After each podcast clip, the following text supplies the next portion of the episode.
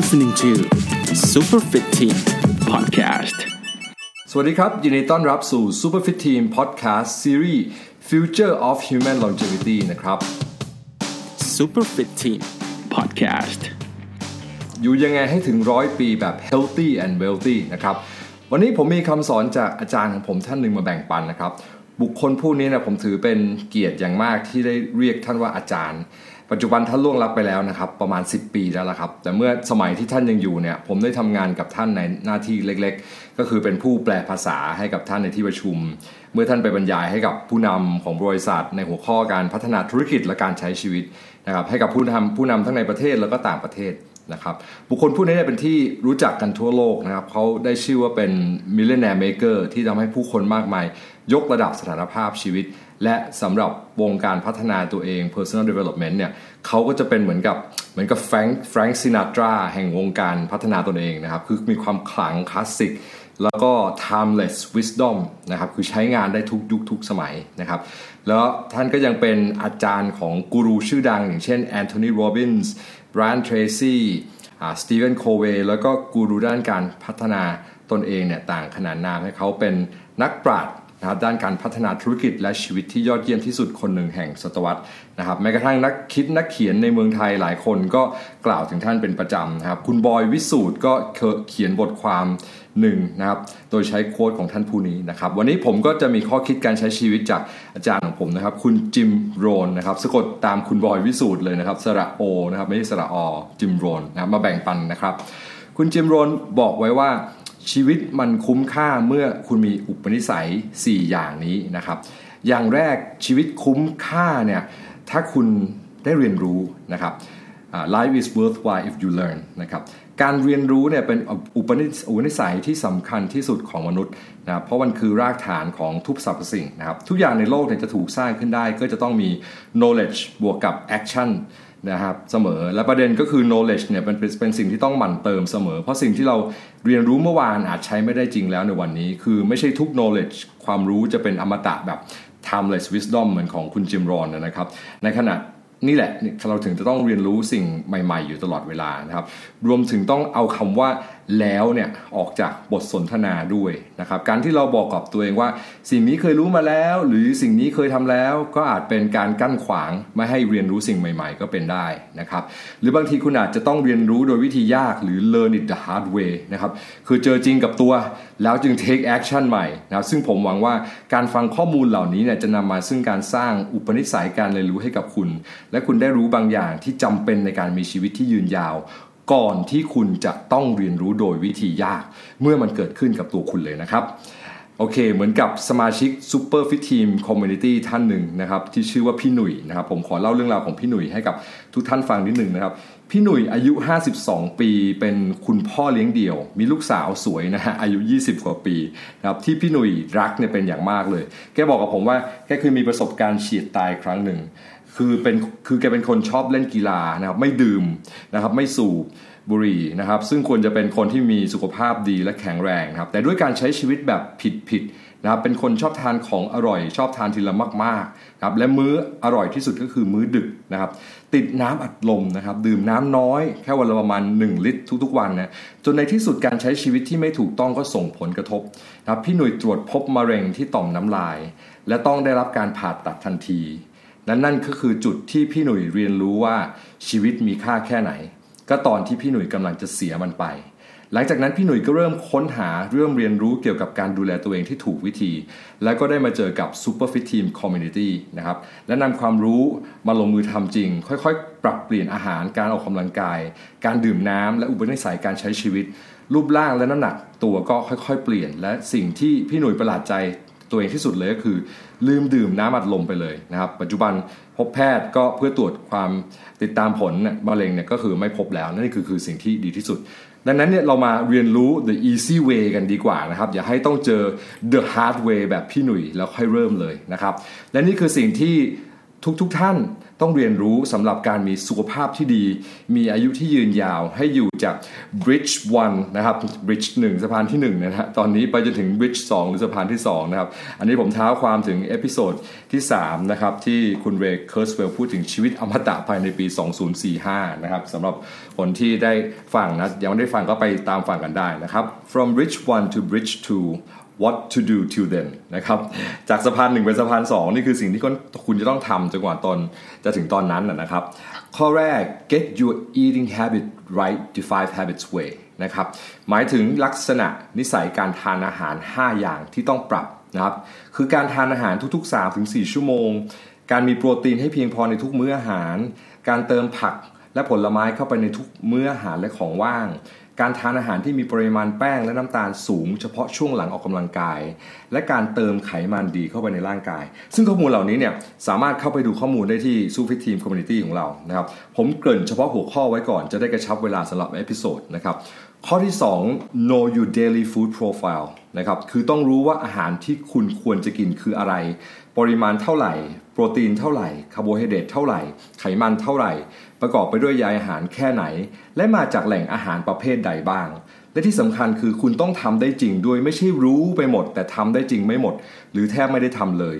นี่คือเหตุผลที่ Superfit Team เนี่ยเรามีบริการ wellness evaluation หรือประเมินสุขภาพฟรีให้กับทุกๆคน เพื่อให้คุณได้รู้โปรไฟล์สารอาหารที่แน่นอนสำหรับเป้าหมายที่คุณต้องการณขณะนั้นนะครับและแน่นอนควรหมั่นเช็คโปรไฟล์อาหารของคุณกับโค้ชเป็นประจำเพราะว่าน้ำหนักตัวและวิถีชีวิตของเราเนี่ยเป้าหมายของเราเปลี่ยนอยู่ตลอดเวลา ต้นปีอยากลดน้ำหนักกลางปีอยากจะปั้นกล้าม การกินก็ต้องปรับเปลี่ยนไปด้วยนะครับจะกินเหมือนเดิมไม่ได้นะครับข้อที่ 3 have a plan and accountable exercise routine นะครับคือมีตารางการออกกำลังกายที่ชัดเจน และถ้ามีสิ่งที่เรียกว่า accountability นะครับหรือหน้าที่รับผิดชอบเนี่ยของเราได้ยิ่งดี หมายความว่าไม่เพียงแค่คุณต้องมีแผน ไม่ใช่ไม่ใช่แค่มีแผนการออกกำลังกายที่เหมาะกับเป้าหมายของคุณ และลงตารางออกกำลังกายไว้ให้ชัดเจนนะไม่ใช่แค่นั้น แต่การมี accountability เนี่ยหรือทำ ให้มันเป็นหน้าที่หรือทำเสมือนเป็นหน้าที่เนี่ยหรือสร้างสถานการณ์ขึ้นมาเพื่อให้เราต้องมีหน้าที่รับผิดชอบ เช่นการมีบัดดี้ออกกำลังกาย การมีโค้ช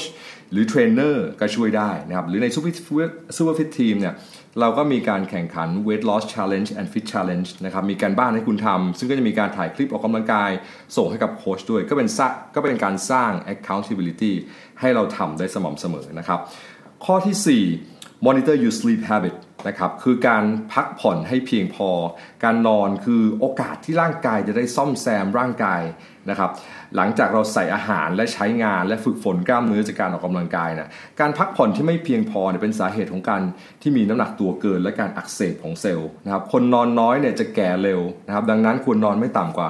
6-8 ชั่วโมงต่อวัน และข้อ 5 คือ mindset หรือวิธีคิดของคุณ เพราะว่าไม่สำคัญหรอกว่าคุณจะรู้วิธีการอยู่ยืนยาวนะครับ ไปไปเนี่ยแต่ว่าถ้าคุณไม่รู้ว่าจะอยู่อย่างยืนยาวไปเพื่ออะไร มันก็จะไม่นำไปสู่การลงมือทำอยู่ดี ดังนั้นบริบทในการใช้ชีวิตในแต่ละวันก็เป็นสิ่งที่สำคัญเช่นกันนะอันและอันนี้ก็คือเป็น things to learn and things to do นะครับคือเป็นสิ่งที่เราจะต้องเรียนรู้และต้องทำตั้งแต่ตอนนี้ไปจนถึง bridge ที่2นะครับ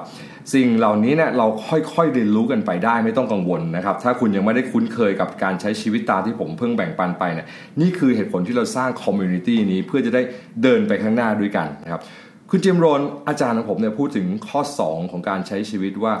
ข้อที่ 2 life is worthwhile if you try นะครับชีวิตคุ้มคุ้มค่าถ้าคุณได้ลองทำลองพยายามดูคำว่า try ในที่นี้เนี่ยหมายถึงความกล้า ความห้าวหาญที่จะลงมือทำสิ่งที่แตกต่าง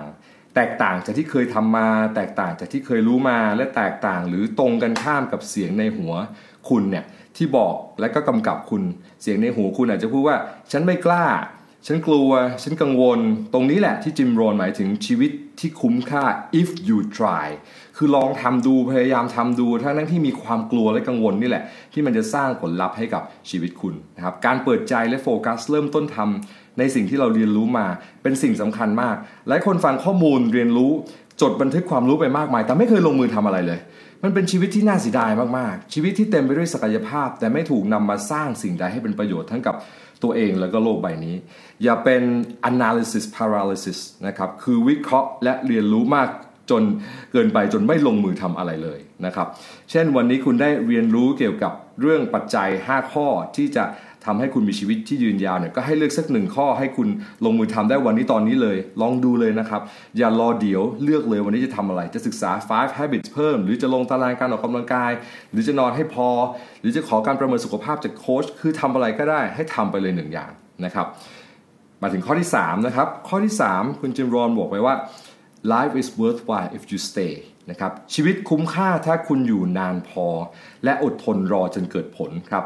การสร้างผลลัพธ์แบบใหม่ จะต้องอาศัยการเปลี่ยนแปลงตัวเองให้เป็นแบบใหม่ และอยู่กับการเป็นในแบบใหม่ได้นานพอ จนกลายมาเป็นตัวตนคนใหม่ของคุณนั่นเอง สิ่งที่เราเรียกกันว่าวินัยเนี่ยบางคนอาจจะคิดว่าเป็นสิ่งที่ติดตัวบุคคลมาตั้งแต่กำเนิด หรือเราลองมามองว่าคนคนนึงเนี่ยมีวินัยมากกว่าเรา เขาจึงมีผลลัพธ์มากกว่าสำเร็จมากกว่า และเราไม่สามารถที่จะมีวินัยที่จะทำแบบนั้นได้ แต่แท้ที่จริงแล้วเนี่ยวินัยก็คือการเป็นที่อัตโนมัติ หลังจากที่บุคคลผู้นั้นมีการเชื่อมโยงแบบใหม่ในการลงมือทำเพื่อเกิดผลลัพธ์ที่ตนเองต้องการ หมายความว่ายังไงนะเช่น ถ้าคุณเป็นคนชอบนอนตื่นสาย และอยากจะตื่นเช้าขึ้น การตั้งนาฬิกาปลุกก็อาจจะไม่ได้ช่วย ให้คุณตื่นเช้าได้หรือทำได้ระยะยาว คือคุณอาจจะหาเหตุผลหรือข้ออ้างต่างๆ เพื่อมาล้มล้างความตั้งใจเดิมของคุณ เช่น ไว้พรุ่งนี้เถอะ หรือฉันเหนื่อยเกินไปและท้ายที่สุดคุณก็จะกลายเป็นเหยื่อของเสียงในหัวของคุณ สิ่งเหล่านี้เกิดขึ้นแน่นอน ถ้าคุณไม่ชัดเจนว่าคุณจะตื่นเช้าไปทำไม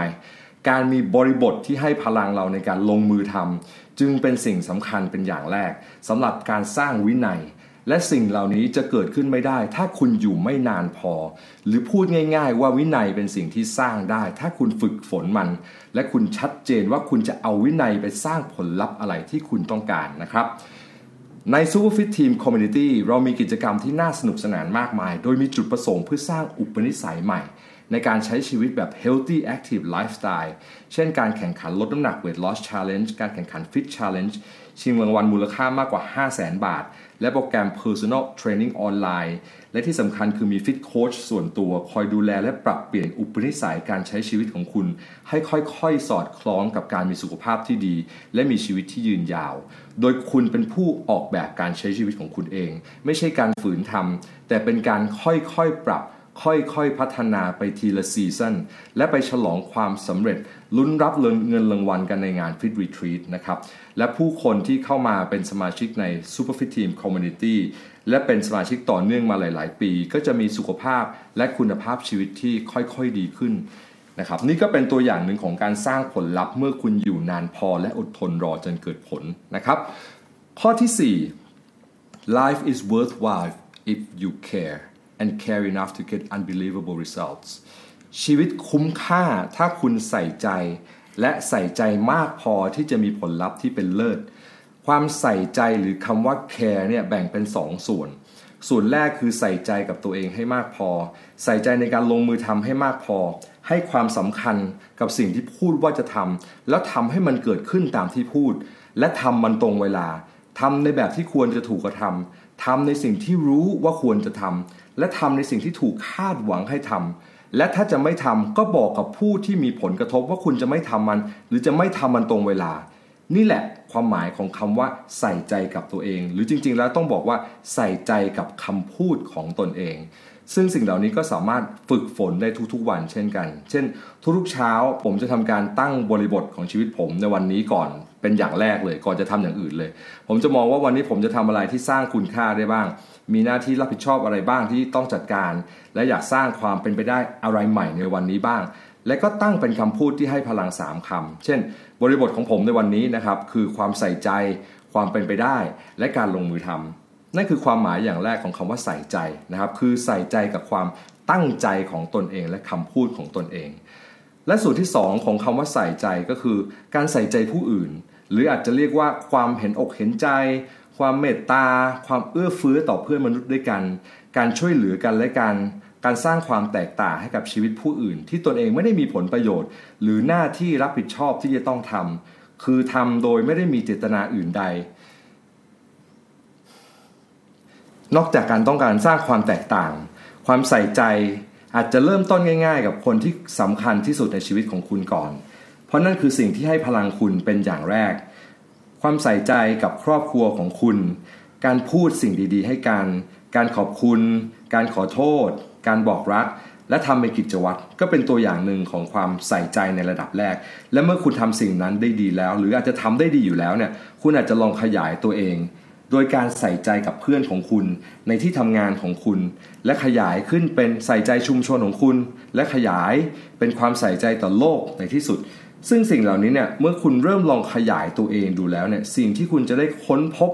ในระดับประสบการณ์ ก็คือ ความรู้สึกเติมเต็ม ความปิติที่คุณได้สร้างความแตกต่างให้กับผู้อื่น และได้สร้างบางอย่างให้กับโลกใบนี้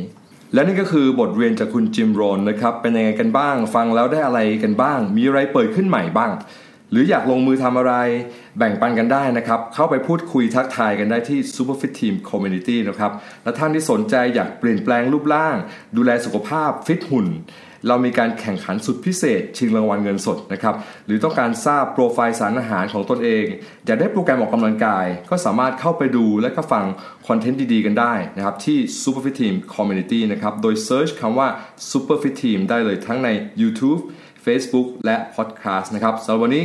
ผมขอลาไปก่อนนะครับ แล้วพบกันใน episodeที่ 5 ตอน making an impact making a billion วันนี้ผมโคเชตขอลาไปก่อนนะครับ สวัสดีติดครับตาม Superfit Team Podcast ได้ในทุกๆ สัปดาห์ และยังสามารถติดตามได้ทาง facebook.com/superfitteam และ youtube.com/superfitteam